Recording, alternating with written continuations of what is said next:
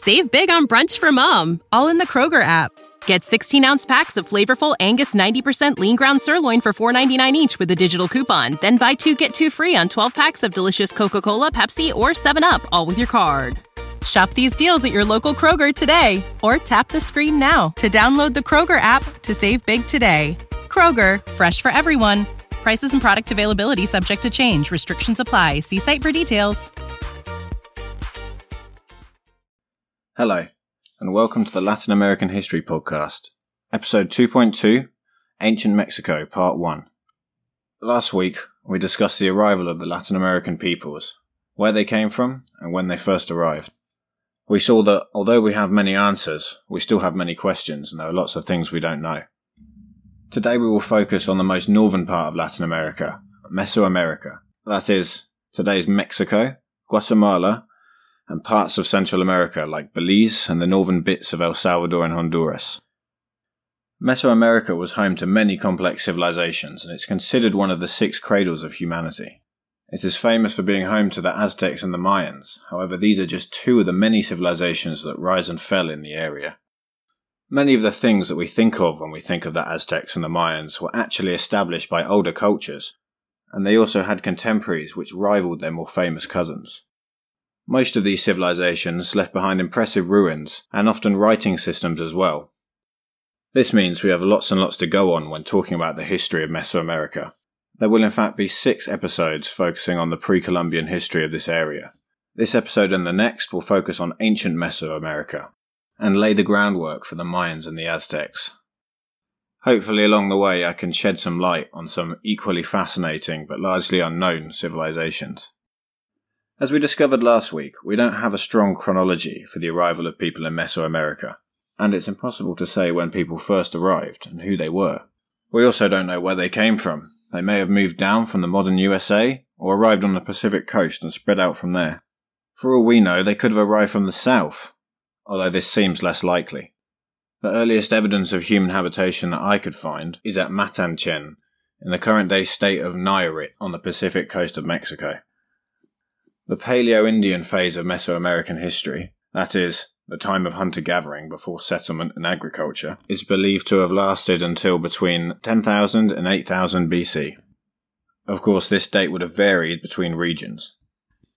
These people probably would have lived in a manner similar to European cavemen, living in small groups and moving around in search of animals to hunt.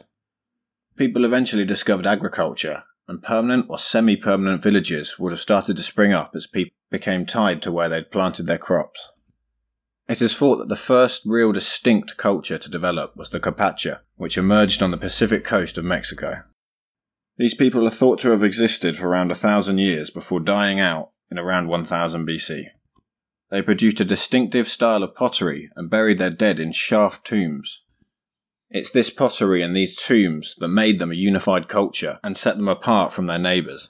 For this reason, the Capacha can be seen as the first real step forward in Mesoamerican history. There is also evidence that in the later centuries they traded with other peoples, such as those at El Opeño, further up the coast.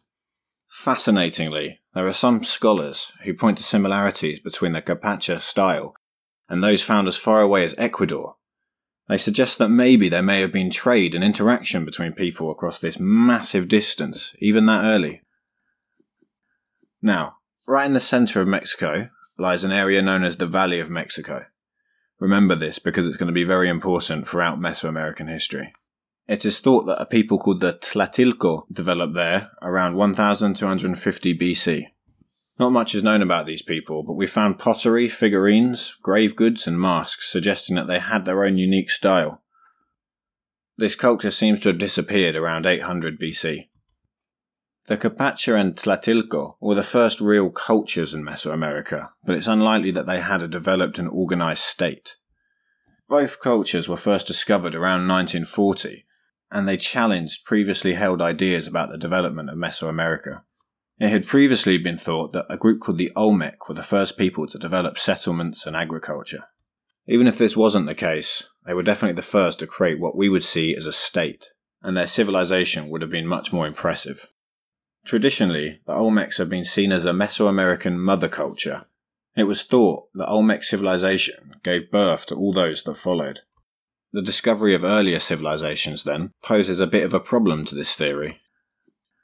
During the later stages of the Tlatilco culture, similarities start to emerge between their style of art and that of the Olmecs.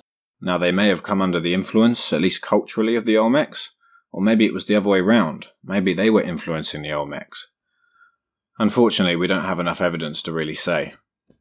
This hasn't stopped people arguing, however. Some historians prefer the term sister culture rather than mother culture, a concept which suggests that several civilizations developed independently. The debate is still ongoing. Although they may not have been the first, there's no denying that the Olmecs had a massive influence on the whole of Mesoamerica, and that this influence continues right up until the present day. A crude analogy to help understand this can be found with the Greeks and the Romans. Of course, these sorts of analogies should be taken with caution. No two situations on opposite sides of the world will be exactly the same by any means, and there are many differences between ancient Mesoamerica and the ancient Mediterranean world. As you may know, the Romans considered themselves cultural descendants of the Greeks, and as such, they borrowed much culturally from them. Roman architecture is very similar to that of the Greeks, and their philosophical and literary traditions are also very similar. The Romans even borrowed the Greek gods, they just gave them different names. Later civilizations like the Aztecs or the Mayans had a similar cultural debt to the Olmec. They had similar styles of architecture, they played similar games, and they even had related gods and religious practices. This is what's meant by the term mother culture. The question is whether the Capacha or the Tlatilco contributed to this evolution. Whether they did or not, however, there's no doubting that the Olmec took civilization in Mesoamerica to a new level.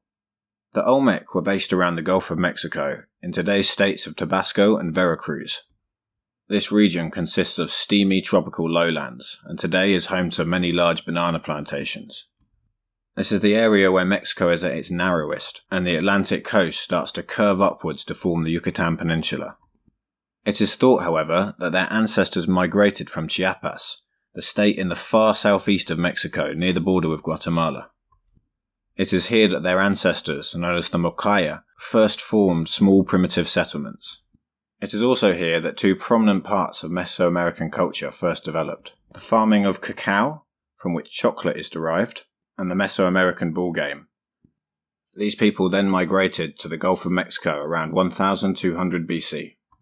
They founded their first city at San Lorenzo Tenochtitlan, not to be confused with the Aztec Tenochtitlan, which came much later. As I said before, this can be seen as the first true Mesoamerican state. Previous cultures consisted of villages or groups of villages with no central organization.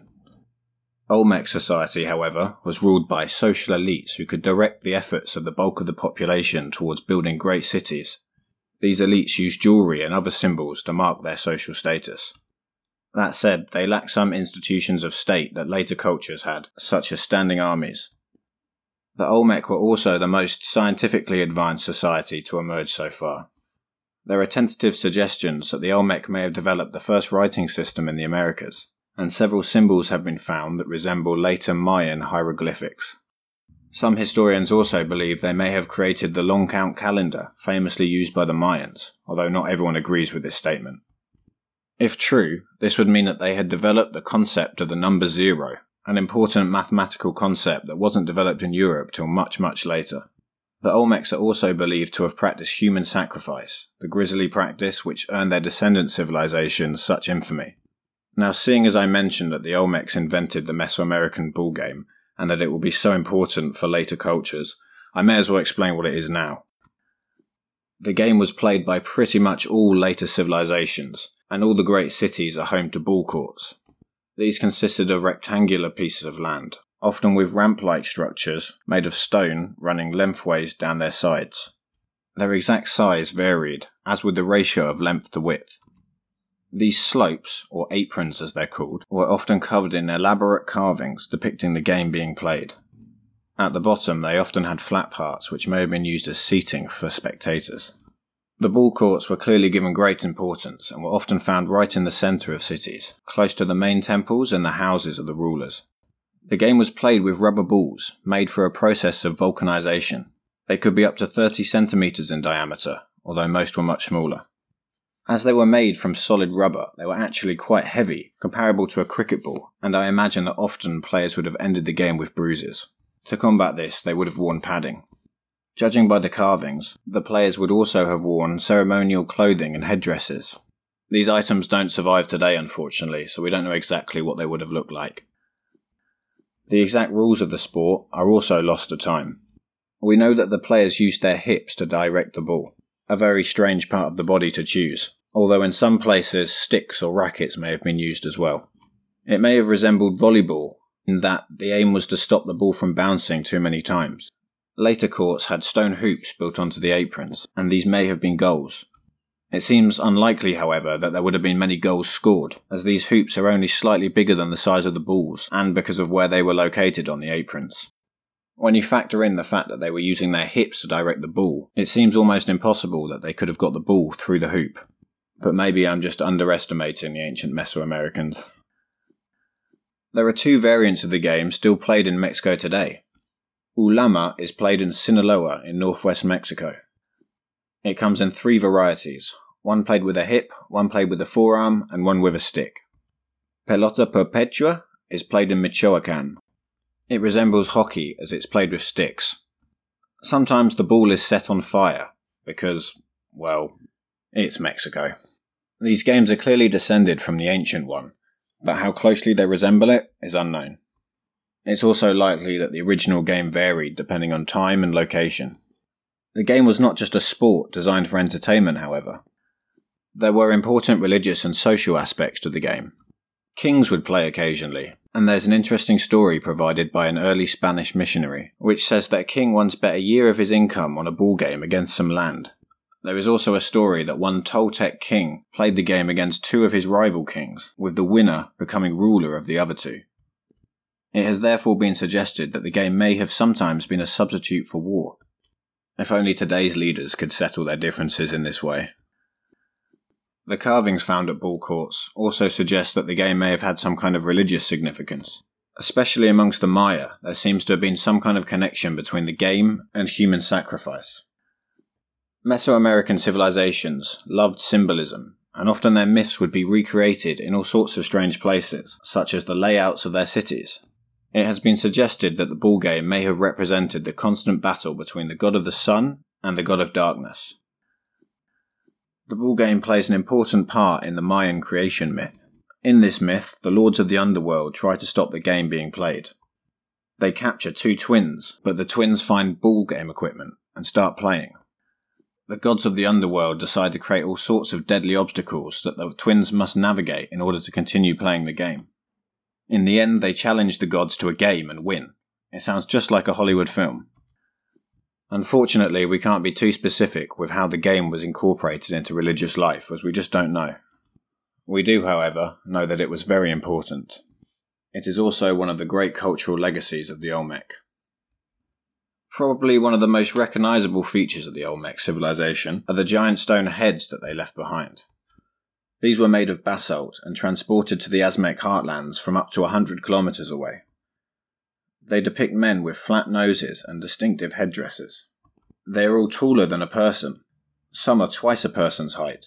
They weigh anything from between six and fifty tons, and their purpose is completely unknown. Like the stone heads of Easter Island, they're one of the ancient world's great mysteries. They do, however, demonstrate a considerable level of organization it would have required a considerable amount of teamwork and effort to transport the huge blocks of stone and then carve them. It is this level of organization that marks them out as the first real state in Mesoamerica. This, and the fact that they extended their influence over quite a large area and built large population centers. For unknown reasons, the city of San Lorenzo was abandoned around 900 BC, and a new city was founded at La Venta La Venta continued Olmec civilization until around 400 BC, when it too seems to have suffered from a massive drop in population. It's not known why this happened, but it's possible that environmental changes may have played a role.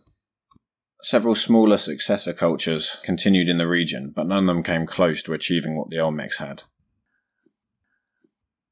With the decline of the Olmecs, the center of civilization shifted to the delightfully spelt region of Oaxaca, this is on the Pacific side of Mexico, but still close to the part where Mexico is at its thinnest. This is a mountainous region and home to many different ethnic groups. The two most important are the Zapotec and the Mixtec. The Zapotecs lived, and still live today, in the eastern part of Oaxaca, and in around 700 BC started to develop their own civilization. Hereditary leaders started to appear, and villages started to turn into towns and cities. Grand buildings started to appear, as did centralized city states. This period is also characterized by increased competition and warfare between these city states, and this feeling of threat may have contributed to further organization and centralization as people banded together to protect themselves. A noble class formed, tasked with protecting the people and governing society. It appears there may have been pressure on these nobles to be seen to be doing this. In return for living a life of luxury, they had to provide the people with food and safety. It is around this time that the Zapotecs started practicing human sacrifice. It is suggested that this may have been an attempt by the nobles to show to their people that they were doing everything possible to keep the gods on their side. The strongest cities developed in central Oaxaca. Here there are three valleys, and three separate states formed, one in each valley. They existed in a state of constant competition and war until around 500 BC. Around this time, the largest, San Jose Mogote, appears to have suffered some kind of crisis and declined. Its people seem to have migrated up into a mountain which divided the three valleys. Here they founded a new city known as Monte Alban. This settlement would grow to become the largest city in the region. Soon it would conquer not just the other two cities, but many others in central Oaxaca. It was to become one of the most important centers in Mesoamerican history. The city was built around a central plaza, which probably formed some kind of ritual function. It's possible that it was laid out to become a physical representation of their conception of the spiritual world. It was also a very public place, and it was designed to accommodate crowds coming to watch ritual human sacrifice. Many aspects of Zapotec religion were probably imported from the Maya and the Olmec. This looking outwards towards neighbouring civilizations was also reflected in the clothes that the new social elite started to wear. This would include jewelry and clothes made from exotic stones and feathers. The Zapotecs set up a system of tribute where conquered towns and villages would provide them with labour. Villagers would travel to the capital city and help out on great construction projects. In return, they were protected. Often this arrangement was voluntary, but when cities resisted, they were quickly met with force. The Zapotec Empire, however, was not a very centralized one. Due to their political structures and the local mountainous geography, apart from demanding tribute, they probably didn't have much influence over the conquered peoples. Unfortunately, relatively few people have studied Monte Alban, and we know much less about it than we do about the Maya and the Aztecs. We do know, however, that they played the ball game, and that they had an alphabet and writing system similar to that that the Olmecs may have had. There is one more civilization I want to make you aware of, as we will be dealing with them next week. The Mixtec inhabited western Oaxaca and were closely related to the Zapotec. They experienced a massive population increase between 400 and 300 BC. This is about a century after Monte Alban really started to get going. Cities started to be built on the hilltops, and terraced farms started to appear on the hillsides, similar to those found in Asia. This meant that they lived in easily defendable positions. And furthermore, their food source was close to hand. They didn't have to go down to the valley floor. It's likely that the example of the Zapotec inspired the Mixtec. It could be that they copied what they saw at Monte Alban, or that they started to build these cities as they felt threatened by it. There was definitely contact between Monte Alban and the Mixtec, and we have evidence of trade. As far as we know, Monte Alban never conquered the Mixtec, and it seems that no Mixtec city had much luck conquering the others either. Like their neighbours, the Mixtec started playing the ball game and practicing human sacrifice. There were a number of gruesome finds, such as burnt skulls. It's believed that these may have been sacrifices of prisoners of war. They seem to have held their god of rain in high regard, and it's possible that these sacrifices may have been in order to keep the rains coming. They also developed a hieroglyphic writing system similar to that of the Zapotec. Mixtec society seems to have been formed around groups, possibly kinship groups, and it was probably quite egalitarian. Some of these groups may have been high status, But it seems that at least in the early stage, differences between nobles and commoners were not very pronounced, at least not as much as in other societies. Cities were ruled by councils rather than kings, and wealth was fairly evenly distributed. Each of these kinship groups would work together to try and improve their position in society. They would jostle for influence and position, competing against each other, and this may have led to a degree of instability in Mixtec cities. It seems that after a few hundred years, this first wave of Mixtec cities collapsed. Many were abandoned, and there is evidence of fire at some of them. Some historians have suggested that maybe civil strife led to a violent end. It could be, however, that external pressure or environmental factors played a part. Like so many things with this era, we just don't know. So that brings us to the end of the episode. Next time, we'll continue our rundown of ancient Mesoamerica and bring things into the classical era. It's during this time that the really big civilizations start to emerge. Until then, I hope you enjoyed the episode, and I hope you tune in next week. Thanks for listening to the Latin American History Podcast. Save big on brunch for mom, all in the Kroger app. Get 16 ounce packs of flavorful Angus 90% lean ground sirloin for $4.99 each with a digital coupon. Then buy two get two free on 12 packs of delicious Coca Cola, Pepsi, or 7UP, all with your card. Shop these deals at your local Kroger today or tap the screen now to download the Kroger app to save big today. Kroger, fresh for everyone. Prices and product availability subject to change. Restrictions apply. See site for details.